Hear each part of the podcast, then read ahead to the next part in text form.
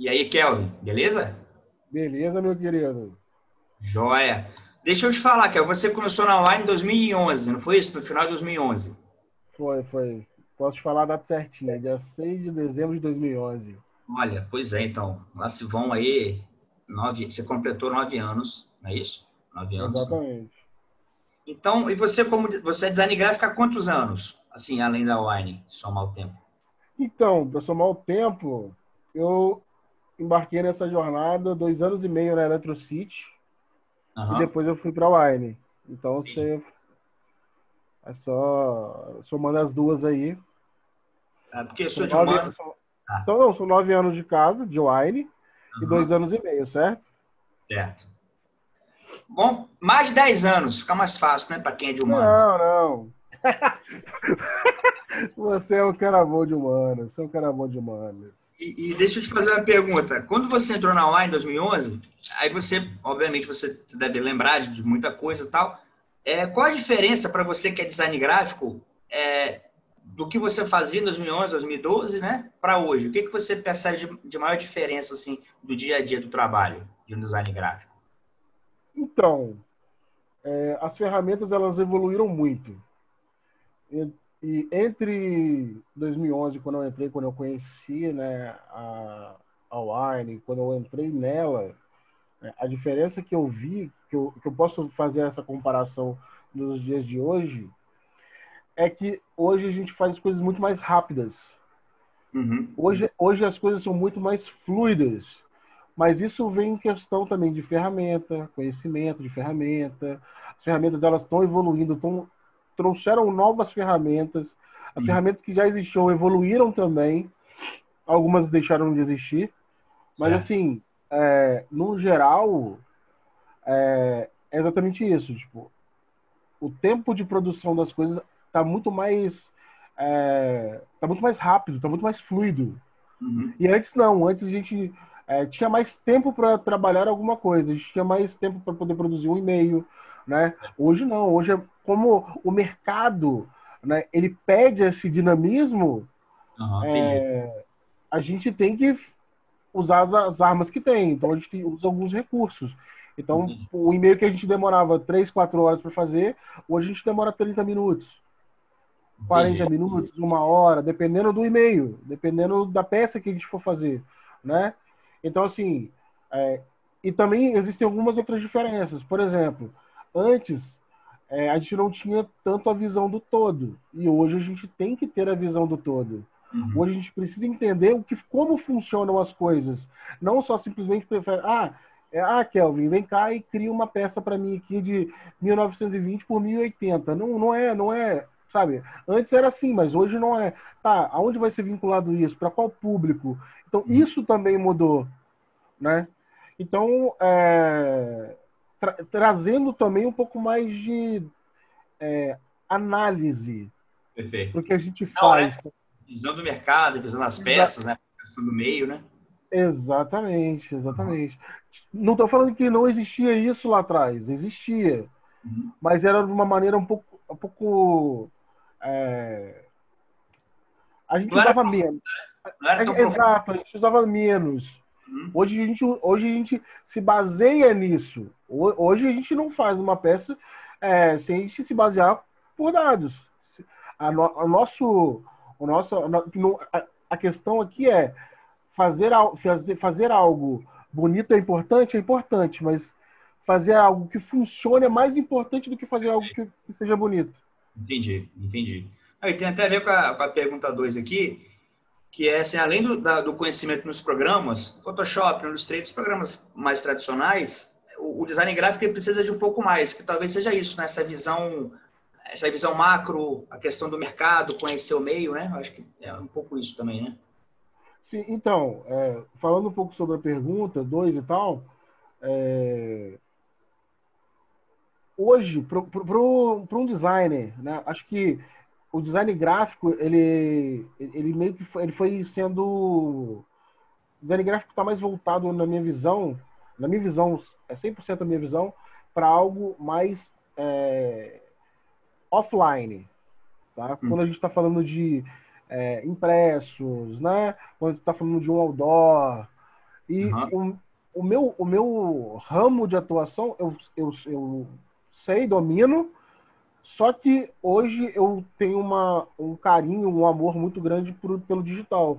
Mas uhum. exatamente porque o que, que ele nos proporciona, né? Porque assim, quando a gente vai falar de algo impresso, você está falando de algo que não é tão mensurável. Quando você está falando de algo que é digital, você consegue medir, você consegue ver quantas pessoas clicaram, quantas pessoas converteram, sabe? Uhum. É, você consegue ter esse, esse, essa análise muito mais afinada, mais assertiva, é. né? Então, o que que o design de antigamente precisa ter para os dias atuais é exatamente isso.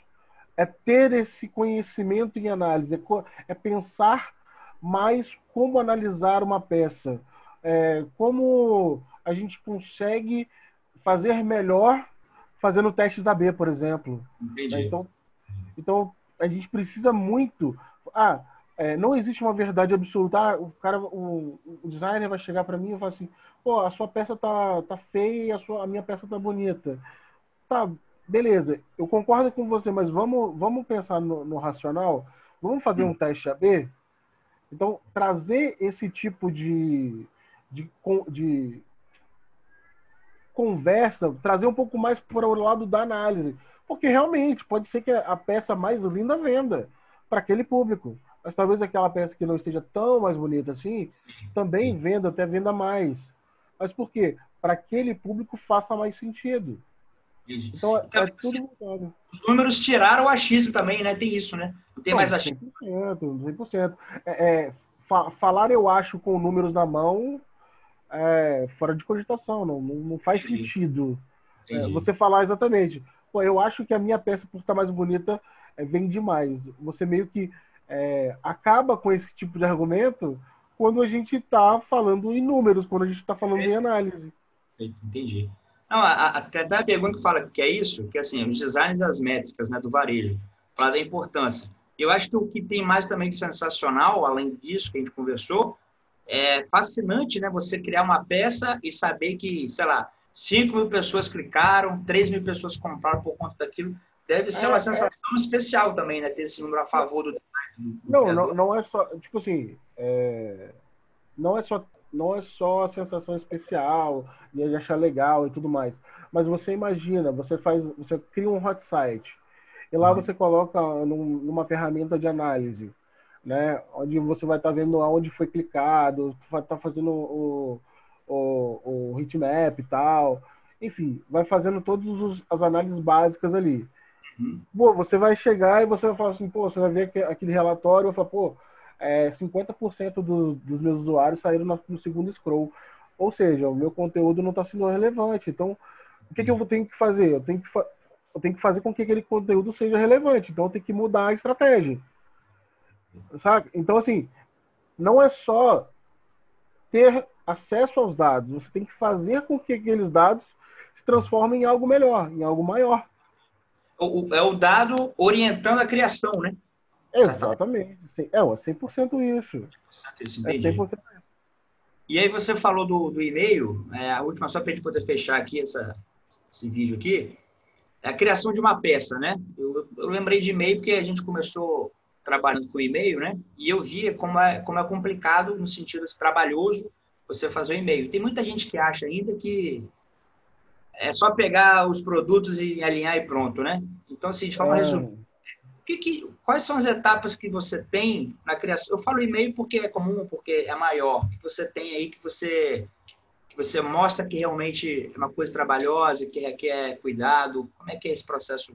Eu falo bem resumido a criação de e-mail, por exemplo. Eu, eu, vou, eu, vou, tentar falar do, falar do meu processo criativo, acho que cada um tem o seu, mas uhum. o que eu tento fazer, não só para agregar no meu trabalho, mas para a companhia como um todo, né, é eu vou ler o briefing, eu vou interpretar o briefing e eu vou fazer o quê? Eu vou fazer uma call, um, um bate-papo, uma reunião com o demandante para a uhum. gente dar uma trabalhada no briefing e a partir dali a gente, às vezes o briefing ele vai ser uma orientação aonde eu né, vou tentar fazer, pô, vamos fazer uma coisa diferente, vamos fazer algo mais, que chame mais atenção, algo uhum. que tenha menos informação e mais ação, chamando o, o, o cliente, o sócio, para poder é, clicar e ir para a página de destino, porque a função do e-mail não é vender um produto.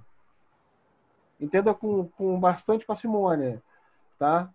Mas assim, a função do e-mail é fazer com que o cliente, o sócio, o usuário uhum. clique nele para que ele vá para uma outra página e a partir dali ele tome a decisão de compra.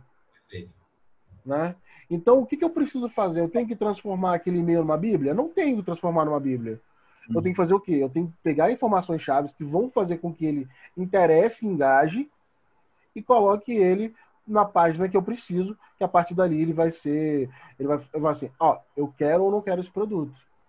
Então, o que eu tenho que fazer primeiro? Eu tenho que ler o briefing, eu faço toda a leitura, converso com o demandante. A partir desse briefing, a gente faz um novo briefing, que a gente evolui, né? a gente deixa algo um pouquinho mais é, encorpado, e a partir dali eu começo a construção. Ah, qual é a persona que vai receber? Qual é a base né, que vai receber esse, é, esse material? Pô, qual é a linguagem que a gente vai usar? Qual é o argumento de venda que, que nós temos ali? Que vai, qual é o nosso maior argumento de venda que vai fazer com que esse usuário, com que esse cliente, essa pessoa, clique, né? Uhum, para que o nosso objetivo consiga ser atingido.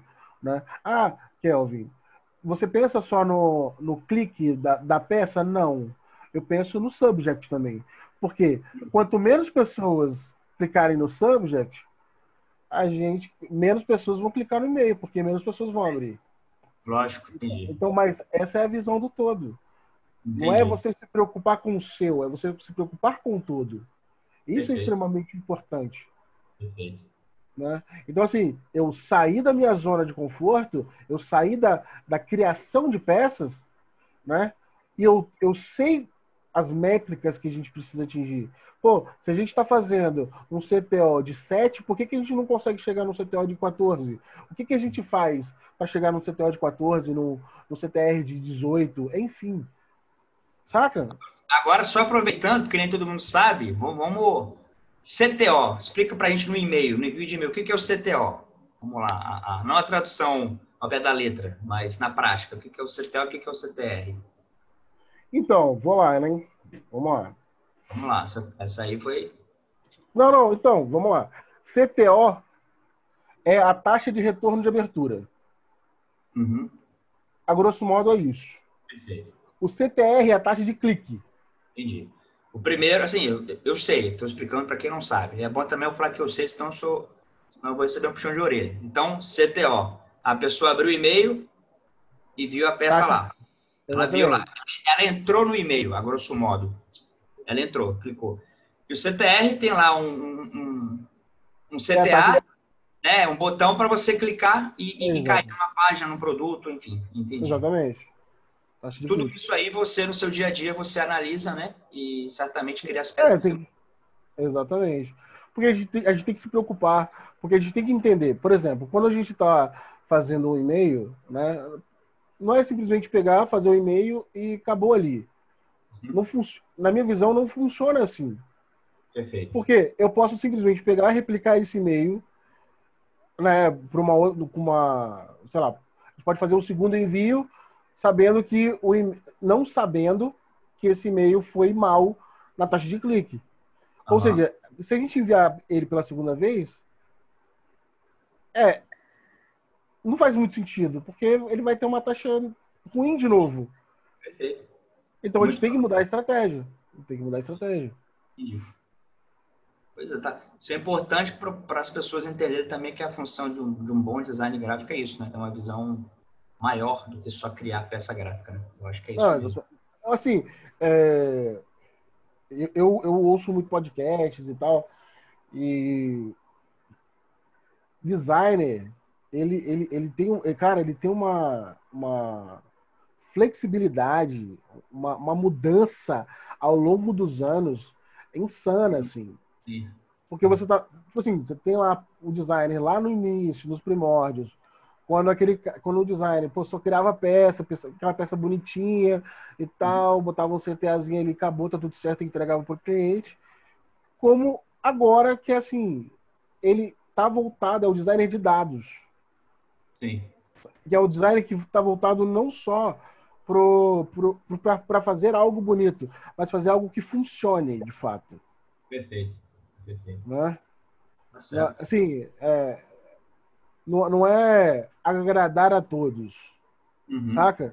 É, agradar tem que fazer algo que agrade a maioria, mas a maioria que funcione, que seja usual, que seja não só visual, mas usual. Perfeito, que seja eficiente, entendi. Exatamente. É porque tinha uma época realmente, cara, muito questão de estética, mas cada vez mais, principalmente com o digital, a gente entra nesse universo aí mais, mais, mais analítico, né? Que é bom para todo mundo. Todo mundo está ganhando com isso. Exatamente.